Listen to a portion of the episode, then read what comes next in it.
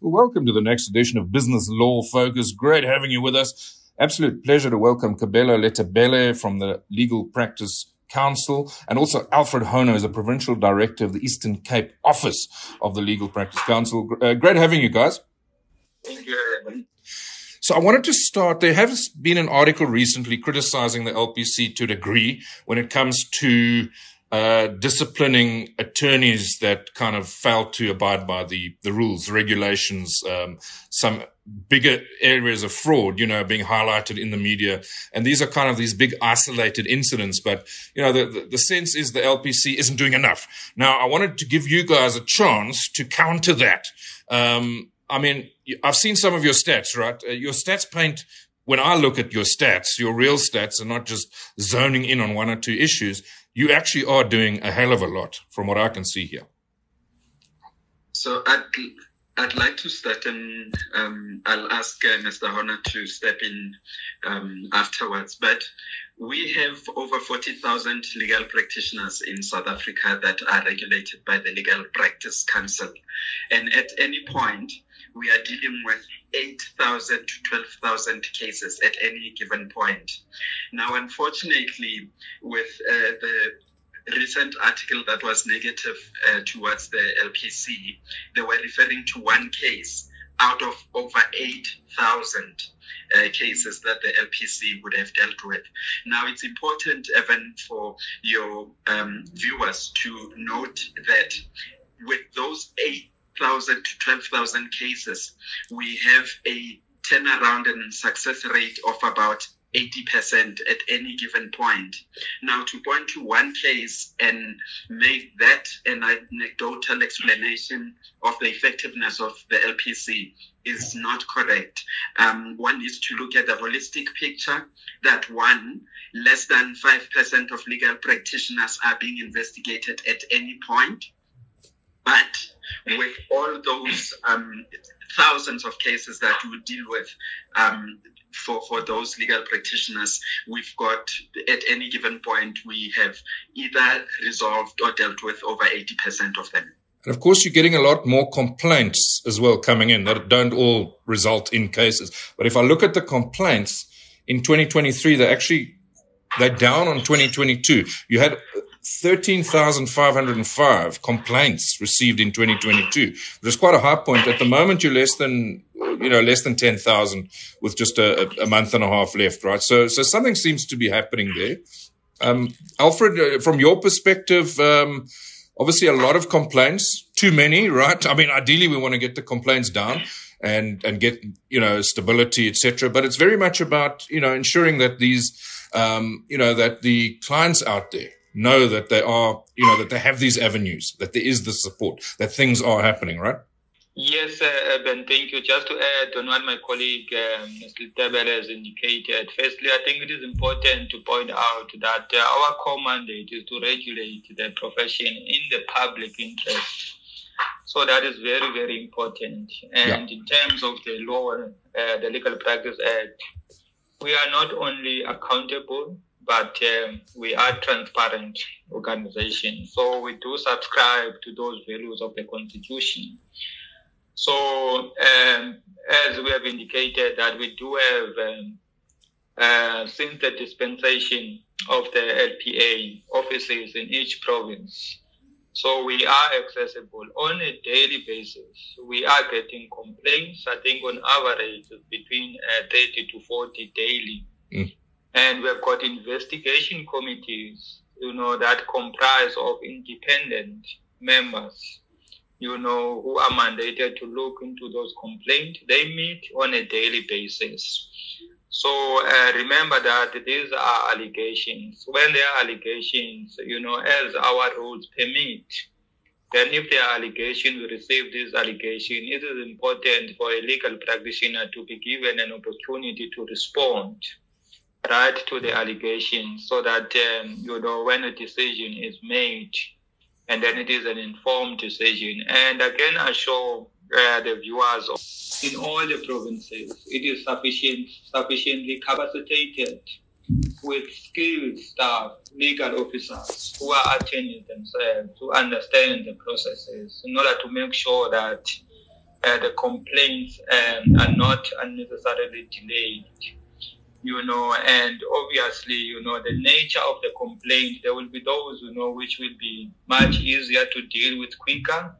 There will be those one which will be more complex. You know, obviously, it is important that when we deal with these complaints, we make sure that the outcome is just, not only to the complainant, but to the practitioner as well, to ensure fairness. So that whatever sanction is ultimately imposed, you know, we are satisfied that we have followed the right process. So we are expediting these matters. It is never our intention to delay complaints, because if we do, that would be, I think, failing on our mandate, which is not what we are here for. I think all the staff and the officials, they do understand that role. Are you hiring more staff to ensure that you get ahead of this? Yes, as I've stated just now, that department, you know, has got more staff, and we continue, you know, where as and when there is a need, you know, to get more staff. We get staff to make sure that, you know, as the numbers go up, at least, you know, there are sufficient staff to deal with those allegations and to make sure that they are expedited quickly. And if we take a step back, the Legal Practice Council, it's relatively new, right? I mean, we've got the Legal Practice Act that we're talking about, 2014, around there. It took a while, you know, it took a bit of time to implement properly. A complete restructure to a degree of the way that the industry is regulated. And it was really all about, you know, exactly what you're talking about, ensuring that there's the stability, that there's uniformity, you know, that things are dealt with, you know, adequately, efficiently, and in a transparent way. And everyone gets the same treatment, as it were. You know, so a lot of good things there in the Act, and I think that was important. And I think now we're seeing the result of that, right? But the committee, the council itself is very new, fairly new, right? 2018 that you were set up and you had to get all of this together, right? So it hasn't been the longest turnaround. And maybe tell us a little bit about the history, right? The Legal Practice Council and, you know, obviously a few challenges that you have been overcoming. So I'll step in there, and Mr. Honda will add. But we structurally, we've got a council of 23 members at a national level. 3 of them are appointed by the minister. 20 of them are elected by the legal profession. So the important thing is for legal practitioners to participate and vote for people to be in that council. It happens every 3 years. Now, we are in the second tenure of the National Council. It's been pleasing that, in fact, on both occasions, the LPC has been chaired by women. Initially, it was Ms. Kathleen Lepu, who was chairperson for 3 years, currently is Ms. Janine Mayberg, who's the current chairperson. And the similar process applies to provincial councils. Members in each province, or legal practitioners in each province, must elect the provincial council. So we've had those 2 tenures, and we've got a team that is permanently employed in each province, working closely with an elected council. And matters, once they've been investigated at provincial level and signed off by the provincial council, then get pushed and escalated to national council. And this applies to, for example, suspensions or applications for strike-offs, which would first be looked at provincially and then nationally. So there's quite a process that's followed in line with the Legal Practice Act. And I think perhaps before I let Mr. Honda add, with regards to staff, it's important to note that currently we're sitting at a staff capacity of 400. The number has grown since the Legal Practice Council came into effect back in 2018. And this speaks to the constant process of reviewing how what capacity is there, what skills are required, and how we can best serve the public. Brilliant.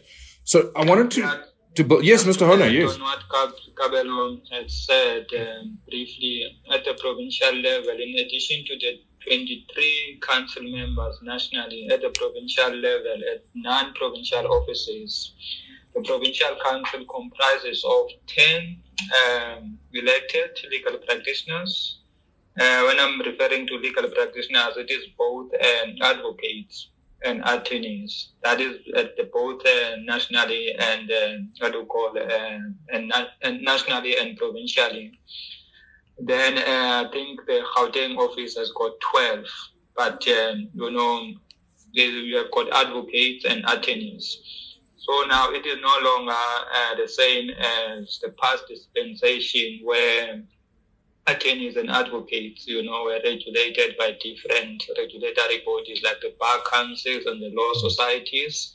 So now the LPC is one regulatory body for all legal practitioners and candidate legal practitioners countrywide. That aims, you know, just to allude, as Kabelo has alluded, you know, to have a national council. It ensures that because we have got uniform processes, uniform standards across the country. So now if that ensures that if a matter is dealt with in another province, say in Gauteng, Western Cape or Northern Cape, then we are not dealing with these matters differently. No. So the same standard, it would be applied, you know, across the board, obviously depending, you know, on the subject matter that we are talking about, which is complaints, you know, depending on the nature of the complaints. But having said that, in addition to the council, we have got these disciplinary bodies. When I'm speaking of disciplinary bodies, I'm speaking of the investigation committee and the disciplinary committees, all of which they comprise of independent legal practitioners, being advocates and attorneys who are not members of council. See. Right? So they are outside of council. Yeah. So they are the members that considers, you know, these complaints and obviously make recommendations to council at the provincial level and then at the national level. Brilliant. I just wanted to conclude with an important point. Like, you're getting all of this in place. There is progress. I mentioned how in 2023 there definitely seems to be progress as far as dealing with these issues goes and discipline goes. And access to justice, right, is a big issue. And I think it's an area that hasn't been looked at enough in the older dispensation. That's something that you are driving, and it's a critical need, right? How is progress going there?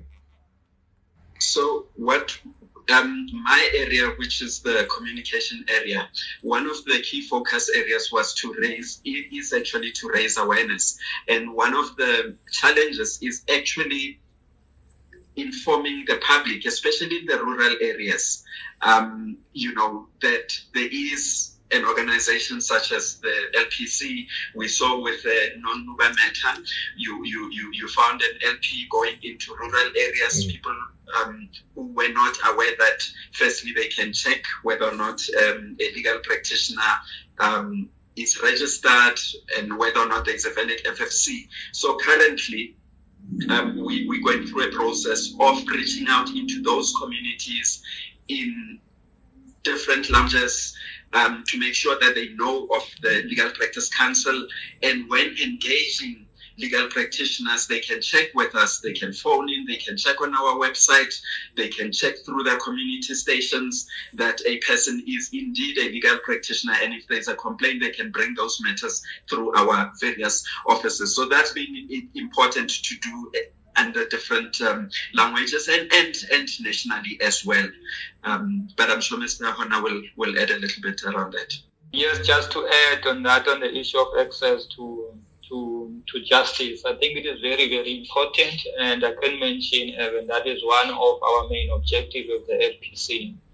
How do we go about achieving or to make sure that it is achieved? You know, it is linked to one of our most important objectives, which is to facilitate and to promote access to the profession, you know, and by removing unnecessary barriers of entry, you know, to the profession, because if you don't have enough legal practitioners, then that will affect that objective of promoting access to justice. Also, I think as Mr. Letebele has alluded to, you know, one area in which we are mandated to look at you know, as the Legal Practice Council, you know, is the reasonableness of the fees that lawyers are charging for legal services that they render. If any person, you know, believes that, you know, the fees charged or taken by an attorney are too much, so the LPC is there to evaluate the fees. Hence, it is important, you know, when members of the public, you know, seek the services of a legal practitioner, to always ask about the fees and to have all the agreement reduced in writing. And then, but having said that, if the person feels that the fee that has been charged is too high, then the LPC, because in addition to the disciplinary committees, which I've mentioned, you also do have a fee assessment committee, which is also an independent committee, which is basically looking at the reasonableness of that. Because if people are not able to afford the legal fees that are charged by lawyers, or they believe that they are steep or too high, then it will affect, you know, that access to justice, which is one of our core mandates, but not the only one. Hence, it is an important matter that we also looking at. Kabelo and Alfred, thanks very much for the time. I think it's been, you know, really illuminating, and you've laid it out exceptionally well. And good luck with all of this. I think it's really important work that's being done. So thanks very much. Great chatting to you. Thank you so much, Evan. Thank you so much, Evan.